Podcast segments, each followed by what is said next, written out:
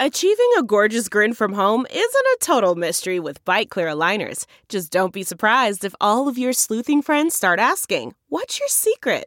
Begin by ordering your at-home impression kit today for only fourteen ninety-five. BiteClear aligners are doctor-directed and delivered to your door.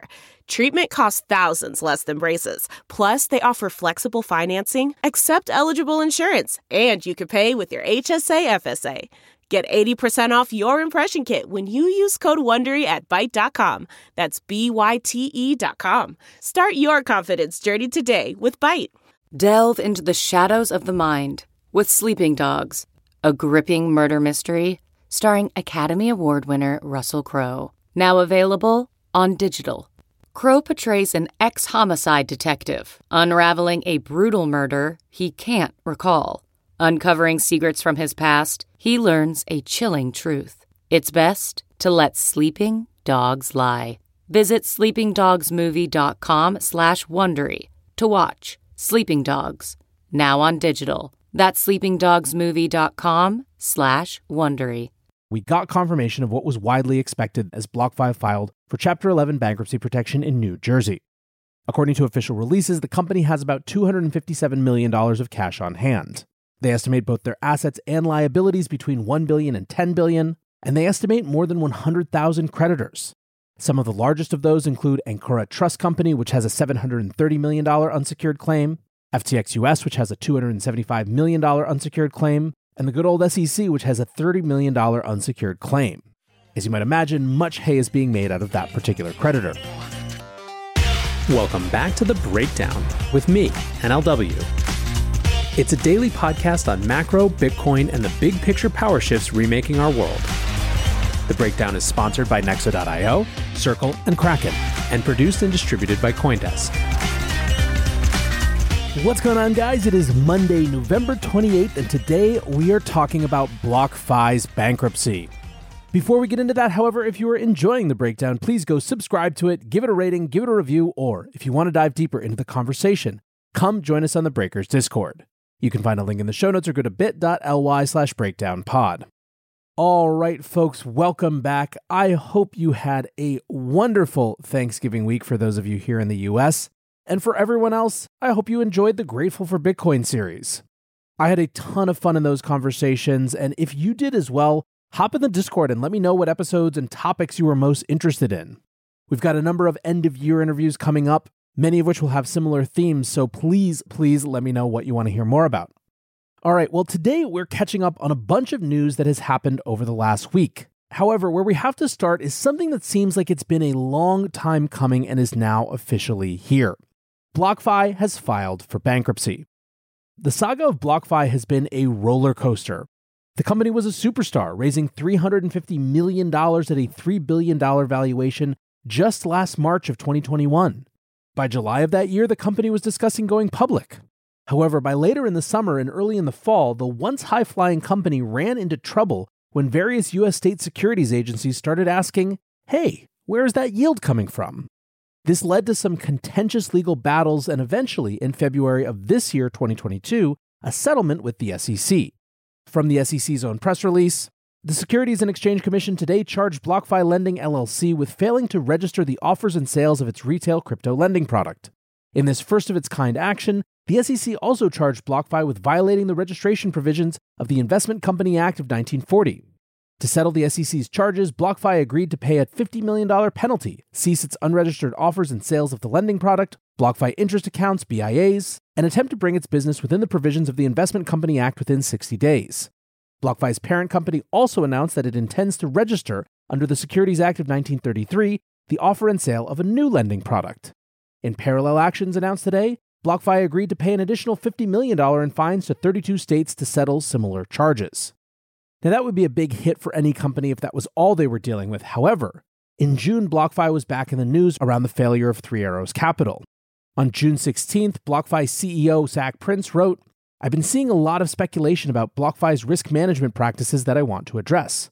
While our policy is not to comment on specific counterparties, we are committed to providing as much transparency as possible, and it's important to know the following. BlockFi's risk management practices and system allow us to act decisively, to mitigate risk in accordance with our contracts. These actions may include margin calls and asset liquidation when appropriate. BlockFi can confirm that we exercised our best business judgment recently with a large client that failed to meet its obligation on an over-collateralized margin loan. We fully accelerated the loan and fully liquidated or hedged all the associated collateral. Now, while BlockFi never actually confirmed that that large counterparty was Three Arrows Capital, it's largely assumed that that is in fact the case. Despite this Twitter thread, however, rumors of BlockFi's insolvency remained. A few days before the three A C announcement, they had said that they were trimming headcount by twenty percent, or about one hundred seventy people. And only a few days later, on June twenty-first, BlockFi announced that they had secured a two hundred fifty million dollars revolving credit facility from F T X. By July first, that facility was up to four hundred million dollars, and it came with an option for F T X U S to acquire BlockFi.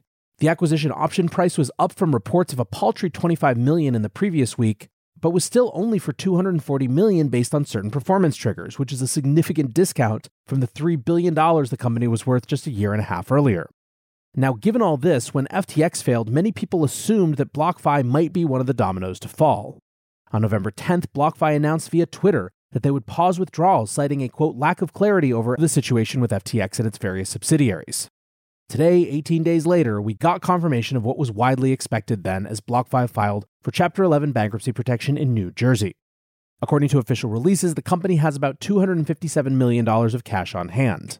They estimate both their assets and liabilities between one billion dollars and ten billion dollars, and they estimate more than one hundred thousand creditors. Some of the largest of those include Ancora Trust Company, which has a seven hundred thirty million dollars unsecured claim, F T X U S, which has a two hundred seventy-five million dollars unsecured claim, and the good old S E C, which has a thirty million dollars unsecured claim. As you might imagine, much hay is being made out of that particular creditor. Speculation is running wild now about what Sam might have done with BlockFi. Former BitMEX head Arthur Hayes said, "I can't wait to see this balance sheet. Did S B F stuff BlockFi with F T T in order to collateralize loans to Alameda that came from BlockFi customers?"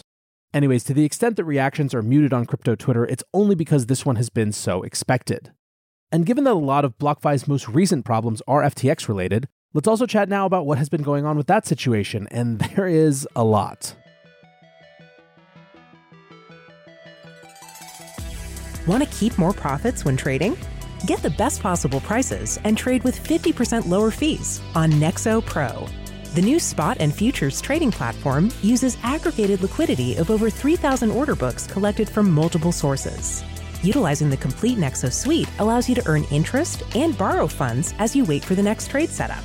Visit pro dot nexo dot io. That's P R O dot N E X O dot I O and sign up today. This episode is brought to you by Circle, the sole issuer of U S D C and a leader in crypto that's held to a higher standard. U S D C is a fast, safe, and efficient way to send money around the globe. U S D C is always redeemable one-to-one for U S dollars and has over forty-five billion dollars in circulation as of October thirteenth, twenty twenty-two. Plus, Circle posts weekly reserve reports and monthly attestations of reserve capital, letting users know that U S D C is safe, transparent, and compliant with regulations. Just go to circle.com backslash transparency to see why U S D C is a trusted stablecoin. As one of the largest, longest-lasting, and most secure exchanges, Kraken continues to set the industry example for transparency and trust. Twice yearly proof of reserves audits verify your assets are backed by real assets. Industry-leading security keeps your funds and information safe. And award-winning client engagement teams are available for support twenty-four seven. Buy crypto instantly with fast, flexible funding options on Kraken. Download the Kraken app on Google Play or the Apple App Store, or visit kraken dot com to join.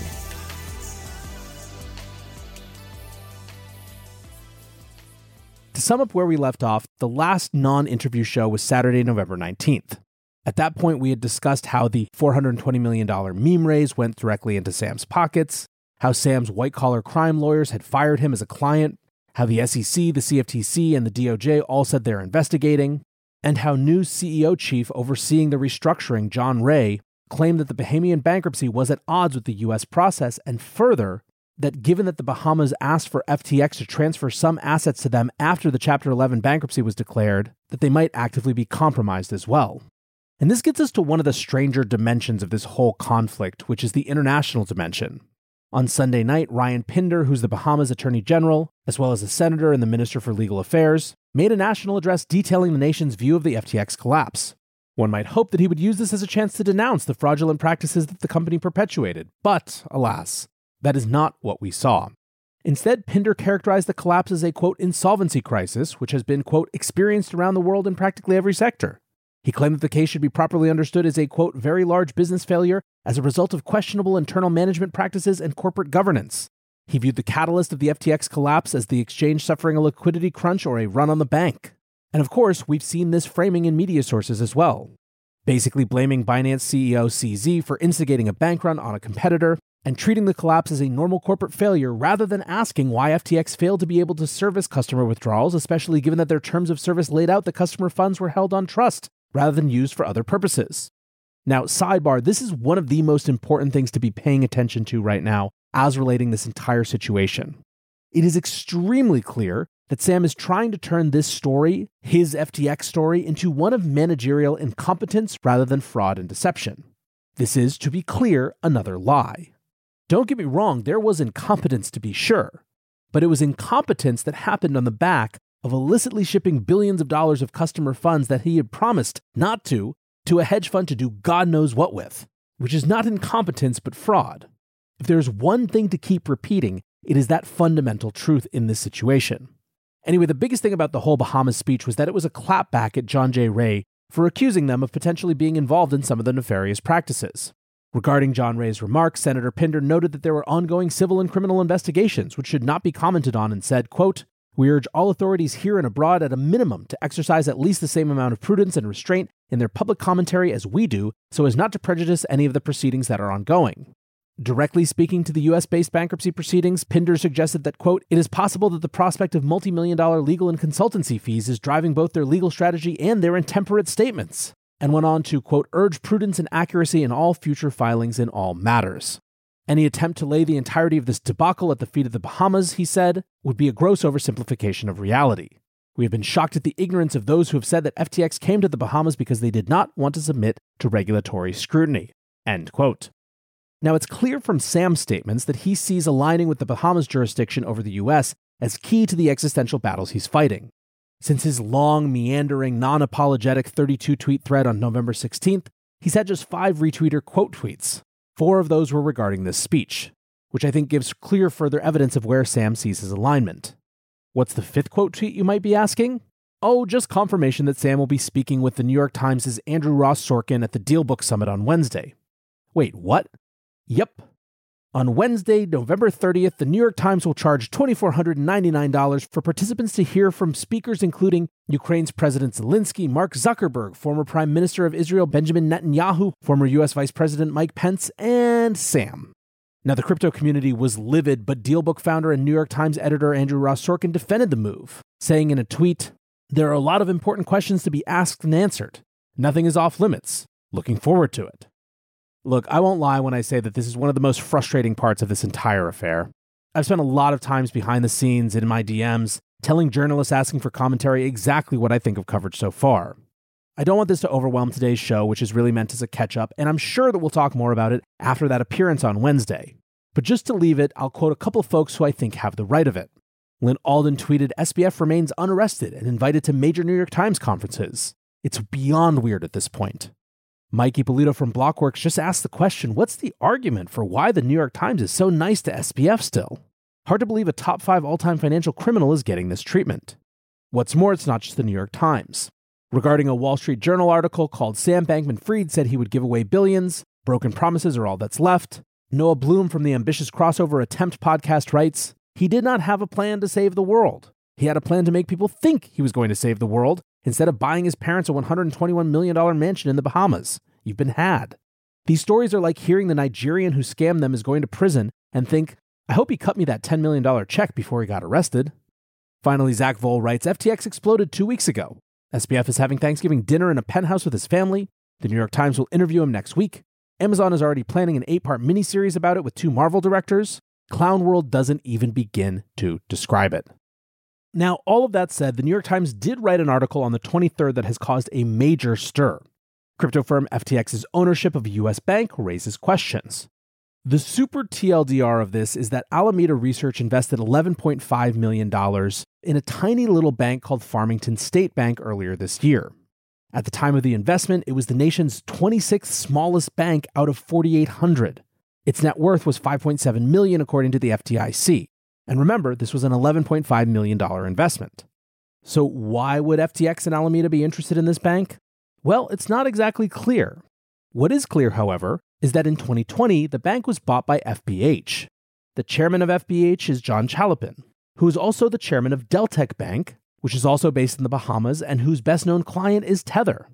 I am not going all the way down the rabbit hole today because I think this is going to be a topic that keeps coming up.